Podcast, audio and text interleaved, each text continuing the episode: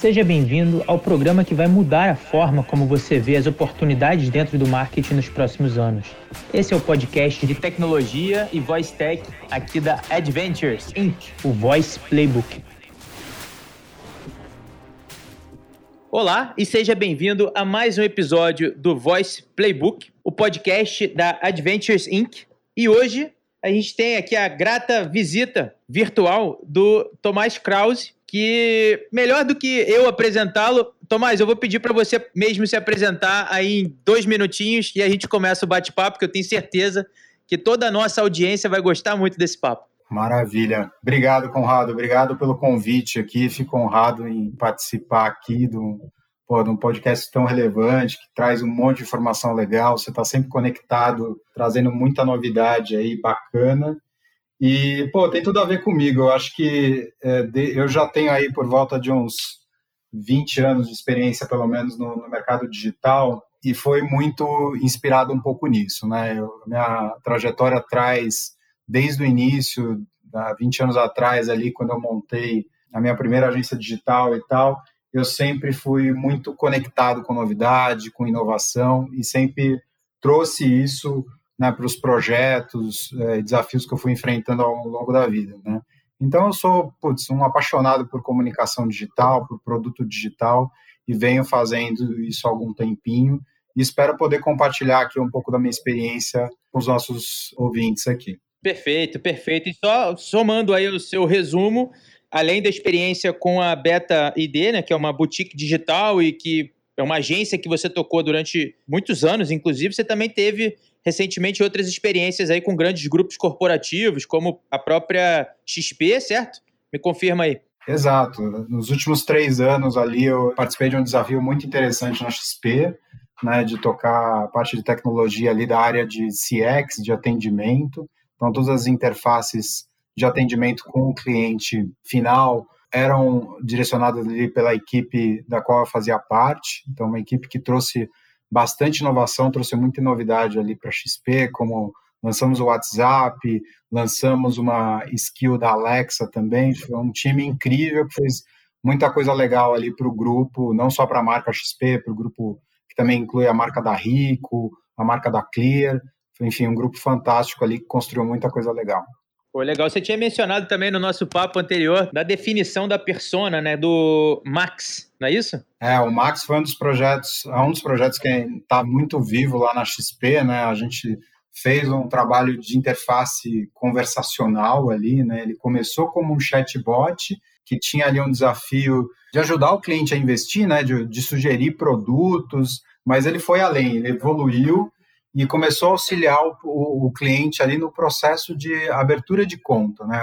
Hoje, abrir uma conta numa empresa de investimentos não é algo tão simples. Né? Além de ser um cadastro uh, bastante extensivo ali, que você tem por volta de 40 campos de preenchimento, você tem uma série de etapas que você tem que cumprir após esse cadastro, que é o processo ali que a gente chama de onboarding e que envolve questões de conhecer você, né, entender qual que é a tua vontade de investir, se você tem uma vontade de investir em produtos que apresentam maior risco, menos risco e tal. Como é que é o perfil do investidor, não é isso? Perfil do investidor, é. E além do perfil do investidor para benefício né, das indicações, das sugestões e tal, também tem muitas etapas é, regulatórias, né, que são obrigatórias para, acho que CVM, Banco Central, etc., que também são, se a pessoa é politicamente exposta, coisas do gênero, né? Exato. Muitas dessas partes já estão no cadastro, mas essa questão ali, o próprio perfil do investidor é uma questão regulatória. Então, para você comprar um produto de investimento, principalmente se você quer comprar um produto que é um produto que representa maior risco, né, como ações, opções,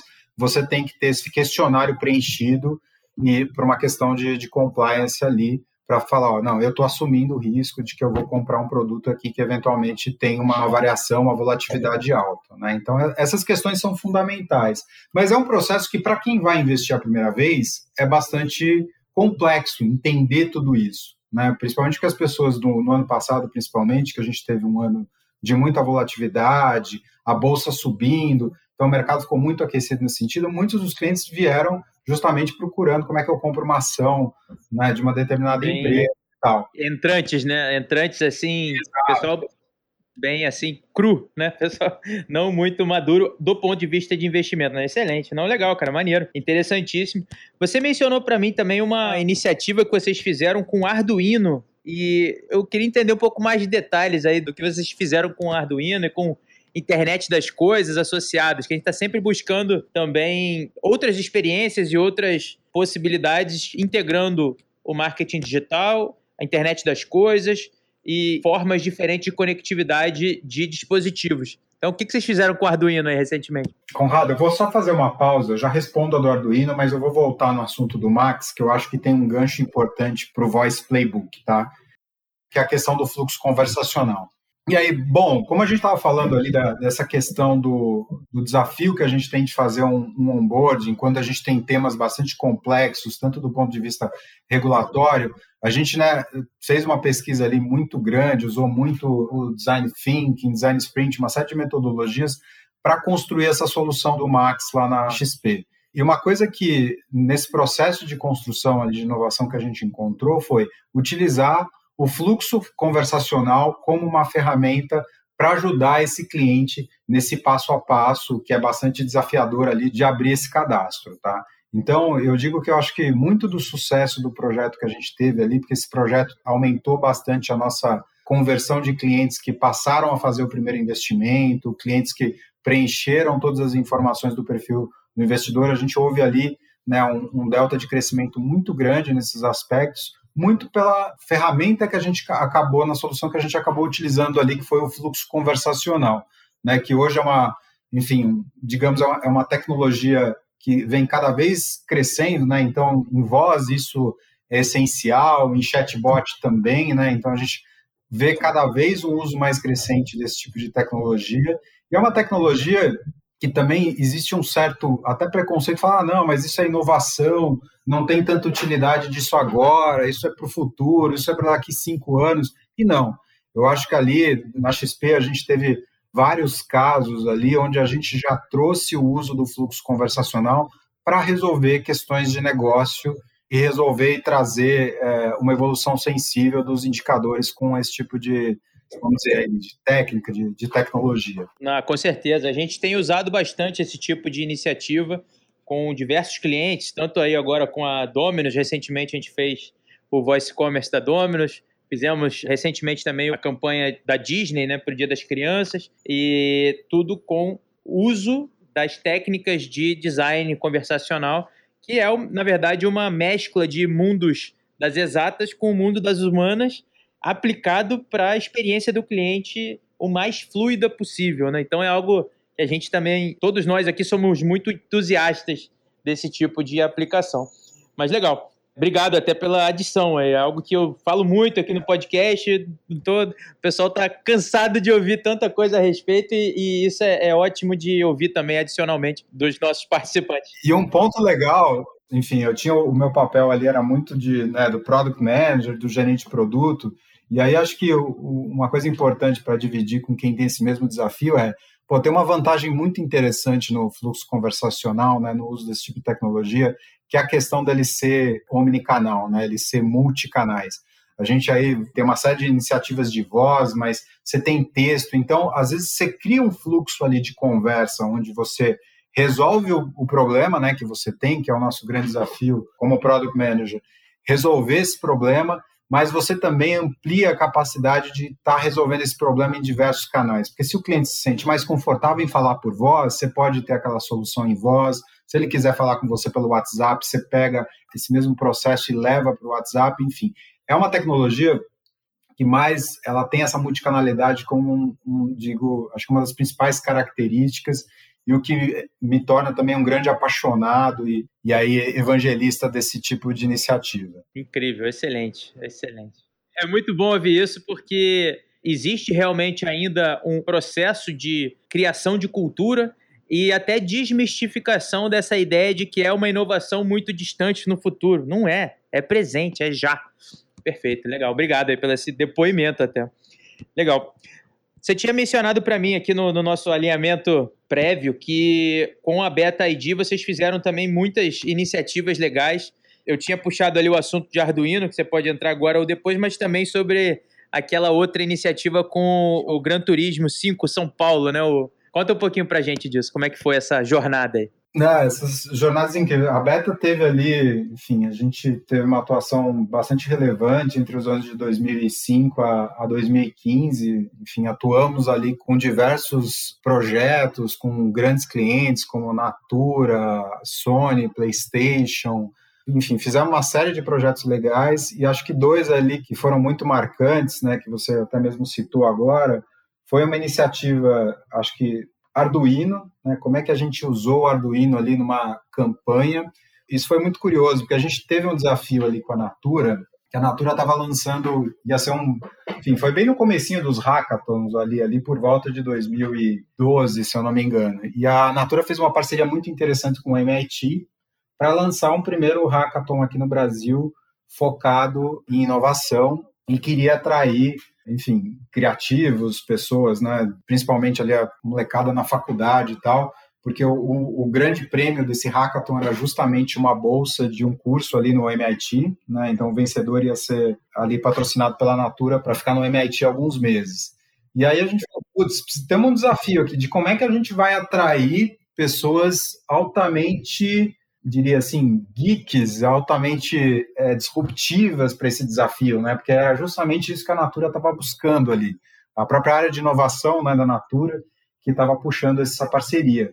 E a gente falou, putz, vamos fazer ali uma, uma provocação interessante. Vamos mandar um convite, mas não vamos mandar um convite simples, tradicional, mandar um e-mail, mandar um, enfim, alguma mala direta ou alguma outra coisa ali que chamasse atenção. Vamos mandar um convite que o, as pessoas tenham que hackear esse convite para saber do que ele se trata. Caramba! E foi aí a ideia da gente fazer um Arduino. Né? Esse convite, na verdade, a gente mandou ali para quem já foi pré-selecionado, né? então teve uma primeira fase de seleção que acho que foram mais de 2 mil participantes, mas eles fizeram um filtro e escolheram por volta de, se eu não me engano, de 12 a 15 pessoas. E aí, para essas 12 a 15 pessoas, a gente mandou um Arduino né, com algumas instruções mínimas, mas para eles saberem do que se trata, né, que eles tinham, na verdade, sido eleitos ali para participar do hackathon que ia acontecer ali dali algumas semanas, e, e, e, aí foi um fim de semana inteiro que eles passaram na Natura, acampados lá, enfim, projeto incrível. Eles receberam um Arduino que eles tinham que hackear, e quando eles terminavam de montar o Arduino, eles viam na telinha ali, no LEDzinho de 16 bits ali, que de um bit, na verdade, mas 16 posiçõezinhas ali, de que eles tinham sido selecionados para o projeto. Pô, que maneiro. Pô, e aí foi, foi incrível. A molecada, enfim, ficou emocionada, falou que nunca tinha recebido um negócio daquele e tal.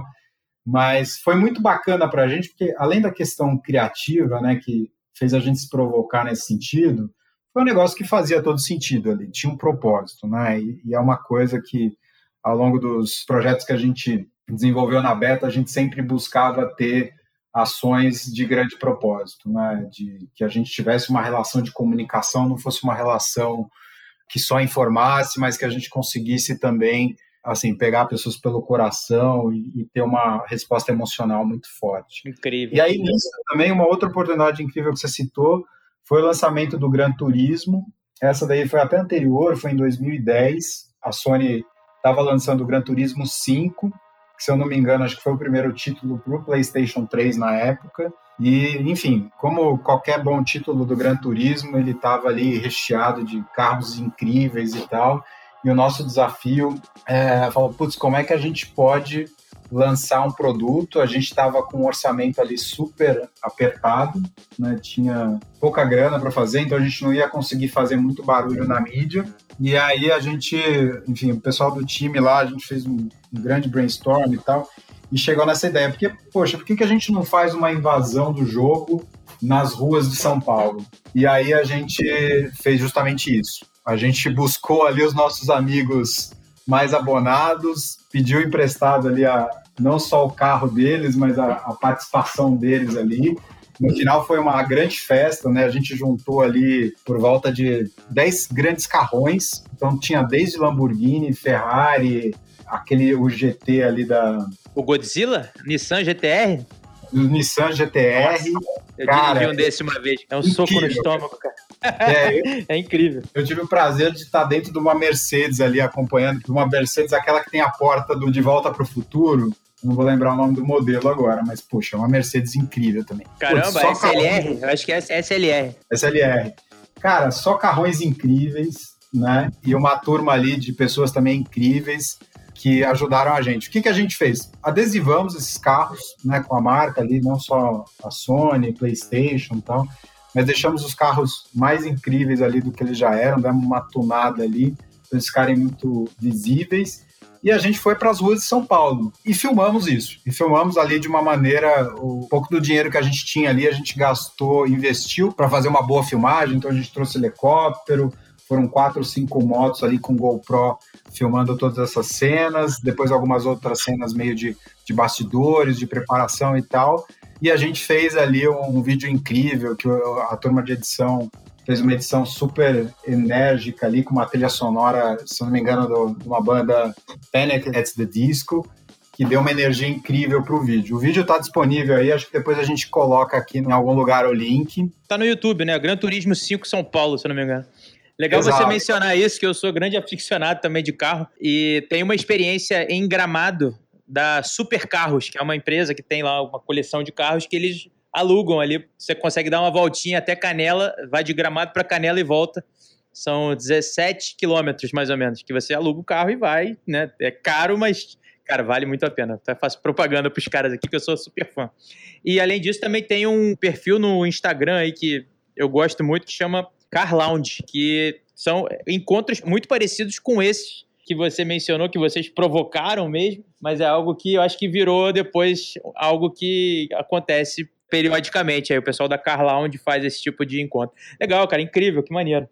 Maneiríssimo. É, esse foi um dos caras, eu acho que sem dúvida ali foi um dos projetos mais divertidos que eu fiz na vida ali. Foi legal ver a energia das pessoas, né? Quando os carros passavam na rua, as pessoas reconheciam ali a marca da PlayStation, reconheciam o que estava acontecendo ali, vibraram. Então o vídeo mostra um pouco também isso, a, a energia das pessoas ali participando dessa ação, né? Foi legal. E, puxa, foi, foi incrível. Incrível você ter falado de Gran Turismo e o GTA, porque no carnaval, agora no cenário de pandemia e Covid, todo esse momento horroroso, o carnaval é algo complicado, né, de se tratar. E a campanha que a gente fez nesse ano de 2021 para o Tinder no carnaval foi justamente uma inserção no GTA que é uma sessão especial, que é a, a Cidade Alta, e que rolou o Carna Tinder em ambiente virtual dentro do GTA. Então é algo que a gente fez aqui para a campanha desse ano com o Tinder, que foi incrível e com participação de vários artistas. Deu um, um resultado muito interessante aí que o pessoal do Tinder está sempre citando novamente aqui, a gente fica muito feliz. Legal essa associação com ambientes virtuais. Né? E conta pra gente um pouquinho sobre essas parcerias que você teve também durante a época de Beta ID. E é algo que nós na Adventures a gente também fomenta muito essas parcerias. A gente acredita muito que o mercado é grande demais, tem muita abundância e isso permite sim, além da competição, permite a coopetição e a cooperação. Então, algo que a gente vislumbra muito é que parcerias são sempre muito bem-vindas, claro, sendo parcerias ganha-ganha para ambos. E dentro das nossas subsidiárias, a gente tem inclusive uma subsidiária chamada Partners, justamente de fomento para outras agências digitais e tudo mais. E conta um pouquinho para a gente desses outros projetos assim super inovadores e que mesclam diferentes atributos e diferentes competências, inclusive profissionais de recursos humanos, tanto naquele caso da Natura na Amazônia, como também aquele caso de VR com os eventos expert da XP. Bem colocado, Conrado. Eu acho que assim, quando você tem um desafio ali, desafio de comunicação, desafio criativo, seja de produto também, quanto é, mais diversidade você tiver no teu grupo de trabalho, melhor. E a diversidade em todos os aspectos, né? Não é só essa questão de, enfim, homem, mulher, a questão da sexualidade e tal, mas você ter uma diversidade criativa também muito ampla, né? Eu tive a oportunidade de explorar bastante isso na beta, trazendo outros profissionais, é, outras pessoas que complementassem o nosso time e trouxessem habilidades, trouxessem talentos para agregar muito nisso. E a gente conseguiu fazer projetos que a gente jamais imaginaria que faria sozinho, né? Então, ter parceiros aí é, é muito importante. E aí citar dois exemplos interessantes. Um primeiro exemplo foi um projeto recentemente que eu fiz já na XP, Né? A gente tinha um desafio ali justamente de lançar esse chatbot que a gente falou há pouco ali, o Max, para os nossos clientes e tal. E aí a gente usou a, a Expert, que é o grande evento que a XP promove todos os anos, né? Esse lançamento foi um lançamento ainda pré-Covid, então isso foi 2019, a gente fez ele presencial. E a gente, para lançar ali uma, justamente o chatbot, que é um produto ali de inteligência artificial, a gente levou isso a, vamos dizer, a um extremo, né? A gente colocou as pessoas dentro de uma realidade virtual para interagir com esse assessor de investimento.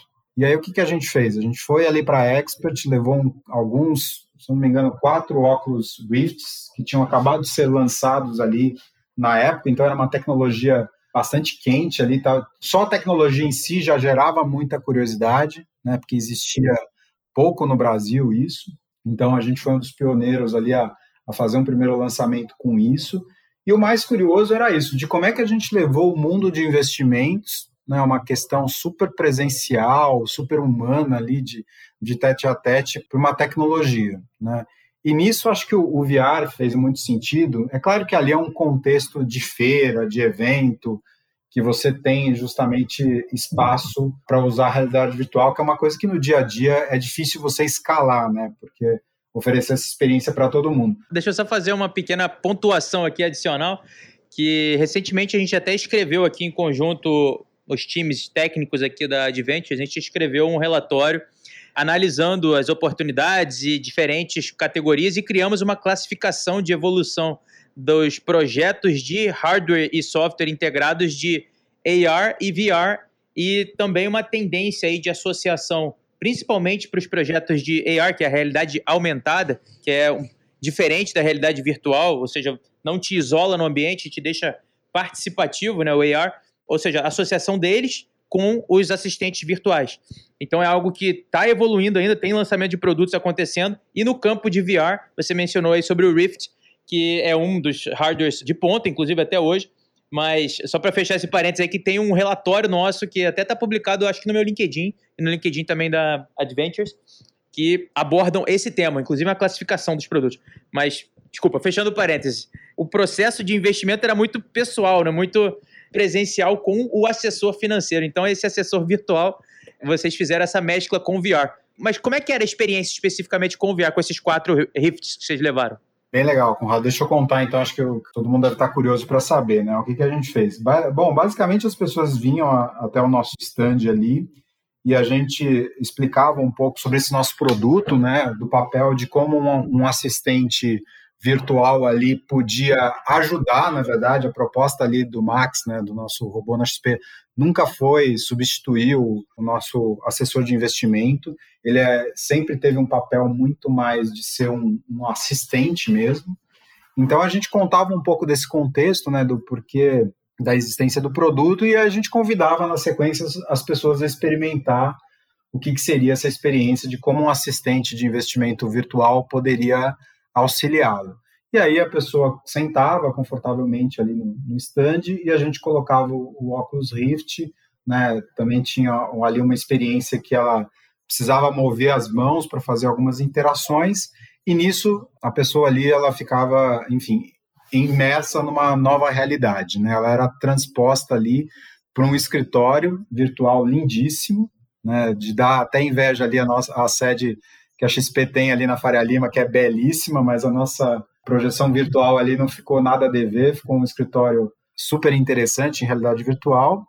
E ela ficava ali confortavelmente e logo depois a, o Max, que é o nosso assistente digital, entrava ali na forma de um avatar, né, humanizado, e começava a interagir com a pessoa. Interagir de fato, né? Você tinha ali, ele fazia algumas perguntas e a pessoa não tinha uma interação por voz, mas ela interagia com as mãos respondendo essas perguntas ali com um quiz bem simples, né? Eram perguntas bem simples, mas no momento seguinte, quando ela ia começar a discutir é, qual produtos ela queria escolher, qual o montante de investimento que ela ia fazer, a gente trouxe objetos mais interativos, como slides e outras coisas, e aí parecia realmente que ela estava no mundo Minority Report, assim, arrastando objetos na frente dela. Com o gestual das mãos, no caso, com os joysticks do integrados, né? Legal. Exato. Perfeito. E aí, terminada essa experiência de, vamos dizer assim, do setup, né, do que, que ela gostaria de investir, o Max terminava o, a conversa ali falando muito legal e tal, e agora eu vou te entregar uma proposta de investimento, aí uma carteira de investimento para que você possa fazer um investimento real. E aí, de fato, isso acontecia. Ele primeiro projetava ali na tela, mas a pessoa também, assim que ela tirava o óculos né, e voltava ali para o mundo real, ela recebia também ali do nosso time ali que estava apoiando no stand um papel impresso né, com a recomendação da carteira de investimento que ela tinha configurado na realidade virtual. E isso foi muito legal, a gente juntar esses dois mundos ali da realidade virtual, né, uma experiência completamente imersiva, num universo fantástico, com alta tecnologia e tal, mas depois, quando ela volta para a realidade, a gente tem uma interação que saiu desse mesmo contexto. Né? Gente, o que ela definiu dentro da realidade virtual, a gente ali, enquanto ela estava ali terminando a experiência, a gente estava ali imprimindo para poder entregar em mãos ali uma carteira que de fato ela podia investir naquele momento e adquirir aqueles produtos e com certeza ela ia estar tá fazendo um bom investimento porque o Max não errava não, porque a gente estava usando ali o nosso o algoritmo da própria XP de recomendação de investimento. Pô, que legal, incrível. Foi uma experiência bem legal e que, putz, esse componente de juntar, né, o, o mundo totalmente virtual, da realidade virtual, o universo físico do evento, de, de, enfim, ter uma coisa tangível, né, um papel no final também, isso foi muito legal, misturar essas duas coisas. Você falou que o, Rift era muito recente ali naquele momento e continua sendo um produto incrível. Eu uso aqui o da Samsung, né, o Gear VR, que mesmo já tendo também um tempinho, cara, é incrível. E ontem eu fiquei sabendo pela Simone Clias, que toca alguns dos temas aqui da Pixel Show e também da South by Southwest, que o South by Southwest desse ano vai ter sim uma edição, mesmo com Covid, mas a edição vai ser virtual, em realidade virtual, em VR. Então é algo que estão finalizando os desenvolvimentos e, inclusive, a Simone estava compartilhando ali alguns dos pré-lançamentos e do que já está pronto dessa edição desse ano do South by Southwest em VR. Bem legal esse tema. Bem colocado. E aí, Conrado, só complementando, o South by é, é realmente pioneiro na questão do VR. Eu fui a primeira vez para o South by em 2014 e ainda não, não tinha nem o, o Oculus Rift não tinha nem sido lançado ainda, eles estavam com aquela versão ali de crowdfunding ainda do uhum. esqueci o nome do site agora, enfim. Tinha uma versão ali preliminar, né, que era teve só 200 mil edições ali. Mas do Rift mesmo ou era do Magic Leap? Eu lembro que o Magic Leap não, foi um crowdfunding que não, depois era o Rift. Do é que o Rift, mesmo. antes de ser comprado pelo Facebook, tinha sido um projeto ainda que estava no comecinho ali no, no Kickstarter, que é aquele site de crowdfunding. Né? Foi, acho que, um dos primeiros projetos de crowdfunding a chegar num patamar de 200 mil dólares e tal. E aí, ainda quando ele estava nesse momento ainda de que era um, um produto ainda né, de crowdfunding, não tinha entrado em produção, teve uma ação da HBO muito legal no South by de 2014, que foi uma ação para o Game of Thrones. Né? Então, no South by de 2014, houve um lançamento ali de VR muito relevante, que foi uma ação da HBO para apoiar o Game of Thrones. Então, enfim, quem conhece a série ali sabe. Eu sou super fã, cara. Quanto a muralha é representativa, e essa experiência de VR era incrível. Você sentava ali num trono, no Game of Thrones, super bonito e tal, colocava os óculos e aí você subia no elevador para ver a, a, paisagem da muralha. Enfim, experiência incrível ali, tive a oportunidade de testar ali. Na época já era uma loucura, tinha fila ali que dobrava o quarteirão para fazer esse negócio. Nossa, deve ter sido incrível. Mas era a cadeira, era o trono das espadas, aquele trono de ferro, ou não? Fizeram uma, um trono ali parecido e tal. Depois eu até posso te mandar uma fotinho ali que minha esposa a gente tirou foto ali. Foi uma experiência das mais interessantes que eu vi ali muito no começo da tecnologia, mas o legal foi que eles resolveram muito bem, sabe? Apesar da tecnologia estar muito no começo, foi uma escolha muito feliz ali. Eles não pegaram um cenário tão complicado e tão difícil de renderizar e conseguiram dar uma experiência ali que gerava né, até uma certa vertigem, né, de você estar tá subindo no elevador e tal. Incrível. Que o legal muito do, do, do, VR é isso, né? Você ter essa sensação de vertigem e tal, de te levar para um outro lugar. Assim. E confunde muito o cérebro, né, cara? Então é, é algo muito imersivo mesmo. Incrível. E legal ter alguns Lannisters ali te tacando pô, lava. Incrível, cara. Que maneiro. E vai ter um filme agora, estão para lançar uma nova temporada aí que é continuidade ou meio que um. Não é um sequel, mas é uma, um, um spin-off. Acho que é um que tá para chegar, é. é bem legal. E aí, uma última coisa muito legal de, de, realidade virtual, e eu acho que nós brasileiros aqui somos. A gente está à frente disso, viu? Tem gente aqui no Brasil fazendo coisas incríveis. Então, só para citar alguns nomes aí que vale o pessoal acompanhar o trabalho. Esse caso aí da XP a gente fez em parceria com a VR Monkey, do Pedro, pô, um cara incrível que está fazendo muita coisa legal. E tem um time também da Árvore, eles têm um trabalho que é inclusive um trabalho já premiadíssimo ali. A linha, não é isso? A linha, ganhou até um M ano passado.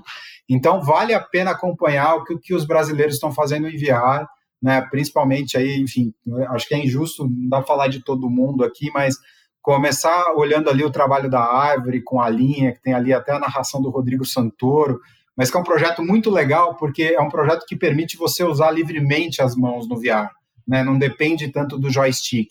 E aí isso te dá uma sensação de imersão incrível. Então vale a pena a turma conhecer aí, conhecer os projetos da Árvore, da VR Monk e o que, que o pessoal tá, os brasileiros estão te fazendo de legal no VR ali, porque é uma nova mídia aí com possibilidades incrível incríveis e sem limites aí para imaginação. Incrível, são, são experiências, na verdade, né? são experiências bem interessantes, talvez um pouco restritivas, né? Porque você precisa do hardware, e aí que eu gosto muito também de experiências que casam maior disponibilidade também, né? Como o próprio AR e eventualmente até hologramas, né? Tem muita coisa de holograma legal. Mas você mencionou também o projeto com a Natura na Amazônia, cara. A gente recentemente fez também aqui pela Adventures algo na Amazônia com captações, para um projeto de offset em crédito de carbono. Então, algo que deve ter a ver. Estou curioso, como é que foi esse projeto na Amazônia com a Natura? É, esse projeto foi um projeto incrível, ele não, não, se limitou só à Amazônia, acho que a Amazônia foi o lugar mais distante para qual a gente viajou, mas a gente rodou o Brasil inteiro, do, do, literalmente ali do Oiapoque ao Chuí, a gente foi para o Rio Grande do Sul é, para olhar a produção de mate verde, a gente foi para a Amazônia para entender como é que funciona o extrativismo da castanha. É, a gente rodou Nordeste, rodou Sudeste, rodou, enfim, Brasil inteiro, porque qual era o objetivo desse projeto? Era um projeto que a gente chamava de rastreabilidade. Então, é, é mostrar para os consumidores ali da, da, Natura como é que os ativos daquela linha de produtos, que é a linha Natura Ecos, que é uma linha que preza por ter. Hoje a Natura, enfim, os produtos, a castanha não está só na linha Eco, está em, em, vários dos outros produtos ali, porque a, a, Natura tem esse, assumiu essa questão da biodiversidade e soube desenvolver isso como ninguém, né, essa tecnologia da nossa mata ali, da, dos nossos biomas, a Natura desenvolveu isso muito bem, e a gente foi justamente documentar isso, né, e documentamos isso na época ali, foi um dos primeiros grupos a gente a usar a, câmeras como a Canon 5D, isso foi por volta ali de 2009, 2010, quando a, a, uma, essa, uma das principais câmeras ali, que possibilitou uma revolução em termos de qualidade de vídeo, né? ela trouxe uma qualidade praticamente cinematográfica a um preço acessível na maior parte dos fotógrafos, cinegrafistas e tal. É o tema da eficiência de investimento, cara. A gente defende muito isso. Legal. Segue o bar. E essa tecnologia, por mais que né, não estamos falando de realidade virtual, estamos falando de tecnologia de câmera ali, mas isso possibilitou a gente dar um salto de qualidade incrível ali para uma websérie. Né? As webséries normalmente ou era muito caro, né, se utilizar câmeras realmente profissionais, como a, a Red e tal, ou você tinha uma qualidade muito ruim de câmeras uh, não tão efetivas. E aí a gente foi com essas câmeras para a Amazônia e viajar o Brasil inteiro e conseguiu coletar imagens incríveis para justamente que depois virou uma websérie que a gente eh, compartilhou em vários canais, então justamente mostrando esse processo. Então o processo da, da castanha, que foi o processo mais, talvez mais interessante, até mais assim difícil em termos de, de filmar, porque é um negócio que a gente pô, tinha que ir até o parado, parar a gente pegava um avião ali que era um avião bizarro ali, quase um monomotor ali, para chegar na fronteira com o Amapá. E aí do Amapá a gente descia lá num, num aeroporto super pequenininho, andava ainda mais três horas de off-road ali para chegar num rio, e do rio mais 50 minutos de barco para chegar na comunidade. Né? Isso carregando gigantesco e tal. E quando você chegava na comunidade, você fala: não, resolvi. Não, não resolveu. A comunidade é só o lugar mais próximo da civilização, né? A comunidade ribeirinha ali, responsável pelo extrativismo da castanha, que a castanha em si ainda era mais um dia de viagem rio acima. E aí, rio acima na, na jangada ali, no motor, você ia contra, não tinha motor, ia no, no braço mesmo, uma parte ali de. Principalmente tem muita queda d'água, né? Muitas cachoeiras que você tem que sair e levar o barco mas basicamente era um dia subindo o rio acima até chegar nos Castanhais, que Castanhal é um negócio mágico, assim, não dá para é difícil descrever aqui por áudio a, a experiência que é estar num Castanhal, mas é, enfim, só para contar um pouquinho aqui, é realmente um, um, mundo ali na natureza onde você tem literalmente monumentos, né? As castanhas ali chegam a ter é, mais de 30 metros de altura, são árvores é, centenárias e tal, e você está ali num ambiente que, que foi incrível da gente filmar e, e contar essas histórias, que são histórias ali de brasileiros que estão justamente nesse trabalho ali, fazendo um trabalho incrível né, de extrativismo, porque tem toda uma questão de respeito com a natureza, você tem que subir só numa determinada época do ano, que é depois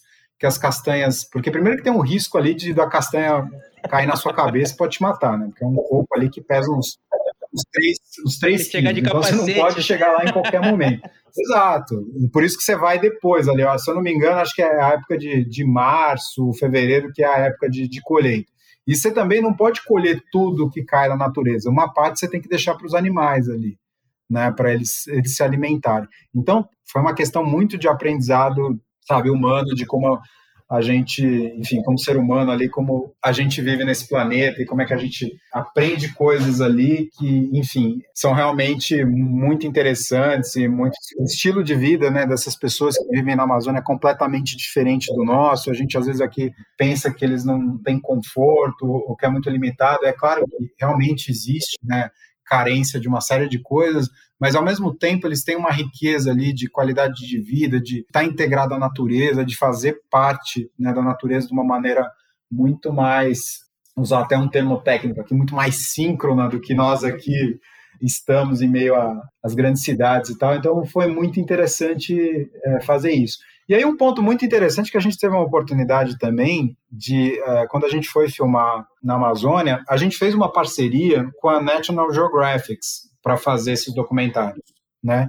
E esses documentários, inclusive, foram uh, apresentados por duas pessoas que ganharam um concurso que a gente promoveu, justamente um concurso bastante curioso na época, porque a gente falou para as pessoas, ó, nosso grande prêmio aqui, se você enviar fotos, enviar um concurso de fotos e texto, o grande prêmio é você ficar uma semana na Amazônia, numa comunidade ribeirinha, olhando o processo de colheita da castanha.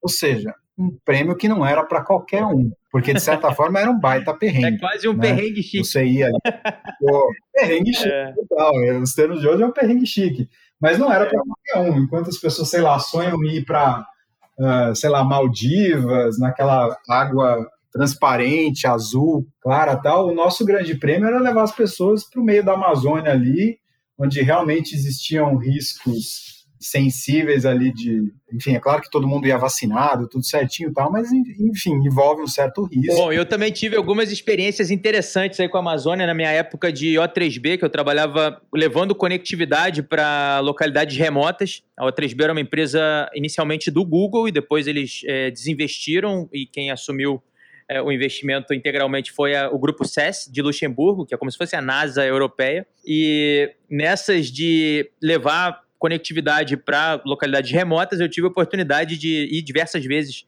para a Amazônia. Então a gente fez algumas implantações muito legais, tanto em Tefé, que é bem no centro do estado do Amazonas, como também do lado esquerdo, que é a divisa com a Colômbia e com o Peru, lá nos municípios de Tefé, São Paulo de Olivença e São Gabriel da Cachoeira, que são municípios bem do extremo oeste brasileiro, em divisas realmente com Colômbia, Peru e Venezuela também, no caso de São Gabriel, que são localidades completamente diferentes, digamos, da parte mais conhecida do Brasil de todos os brasileiros, que são cenários completamente diferentes e são acessíveis. Tem voo para chegar em Tabatinga, e Tabatinga é uma cidade incrível por ser divisa seca com a Colômbia. Você atravessa a rua e vai almoçar num restaurante na cidade de Letícia, que é, por sinal, a capital do estado amazonense da Colômbia. Ou seja, a Colômbia tem um estado chamado Amazonas e a capital do estado do Amazonas colombiano é Letícia, que é a mesma cidade, digamos assim, que Tabatinga, que é uma cidade do estado do Amazonas que tem 52 municípios. Então, a, a experiência em Tabatinga, Letícia, é muito interessante por ser uma cidade que praticamente pertence aos dois países. Então, cenários interessantes aí dos pontos mais longínquos do Brasil, que tem essa riqueza gigante de cultura, de cenários e de natureza, tudo a ver com o cenário de sustentabilidade da natura. Muito legal. Incrível, Tomás. Não, bacana. Tecnologia não é um negócio que, assim, tá só aqui, né? A gente tem que desmistificar um pouco essas tecnologias, as tecnologias que existem ali, que são né, tradições milenares da Amazônia ali, as coisas que, que a gente aprende quando a gente tem esses choques de realidade são realmente para a vida toda. E, e, foi muito legal, a, meu período na Beta deu para explorar bastante esses dois mundos, sabe? De trazer muita tecnologia, mas também conhecer coisas que estavam muito além aqui do eixo Rio-São Paulo, das coisas que a gente vem aqui. Culinária de Belém, então, não sei se você conhece, mas a culinária é fazendo incrível, um total... É incrível, tem aqueles restaurantes ali do Porto, putz, é incrível, muito legal Belém. As docas, né, é incrível mesmo. Legal, Tomás. Poxa, incríveis as experiências e, e muito da pauta que a gente vem conversando de trazer inovação, tecnologia, integração com dispositivos, IoT, com experiências de marketing, com iniciativas de marcas e posicionamento com o cliente, tanto no ambiente digital e algumas vezes também no ambiente presencial, mesmo com o nosso cenário de pandemia. Legal, Tomás. Agradeço muitíssimo aqui pela sua participação. Acho que tem muito aqui a compartilhar, né? E esses pontos que você colocou são fantásticos, até para compartilhamento de experiências. Tenho certeza que a nossa audiência vai gostar muito. Você quer deixar alguma mensagem final e por onde também que o pessoal pode te acompanhar aí? É pelo LinkedIn, é pelo Instagram? Como é que o pessoal te acompanha? Bom, Conrado, super obrigado e é, fico super é, lisonjeado aqui pela participação no, no, podcast, podcast incrível aí que tive a oportunidade de conhecer recentemente, mas estou tirando atraso aqui, estou ouvindo um atrás do outro aqui e pô, e mais do que isso é, é muito legal ter iniciativas como Adventures que está fazendo ali trazendo muita inovação, putz, dando uma sacudida no, no, ambiente aí de tecnologia, de, de publicidade, de marketing, para com provocações e ideias super criativas, assim. É, é super inspirador. E como é que o pessoal te acompanha aí? Pelo LinkedIn, pelo Instagram? Quais redes que você prefere? Basicamente pelo LinkedIn. Eu sou um cara bastante low profile ali, eu até vou começar a postar mais. Agora criando umas pautas interessantes aqui. Eu gosto muito de falar de, de produto, né, de como os produtos digitais vêm mudando a vida das pessoas e como determinados produtos podem ser fáceis de usar. Então, eu vou compartilhar um pouco do que eu tenho investigado aqui, olhado de tendência com isso no, no meu LinkedIn. Thomas Krause é bem fácil de achar aí, mesmo no Google, deve cair fácil aí no meu LinkedIn. Boa, show de bola. Excelente. Incrível. Tomás, muito obrigado pela participação. E para a audiência, fica aqui o nosso até breve, até a próxima edição.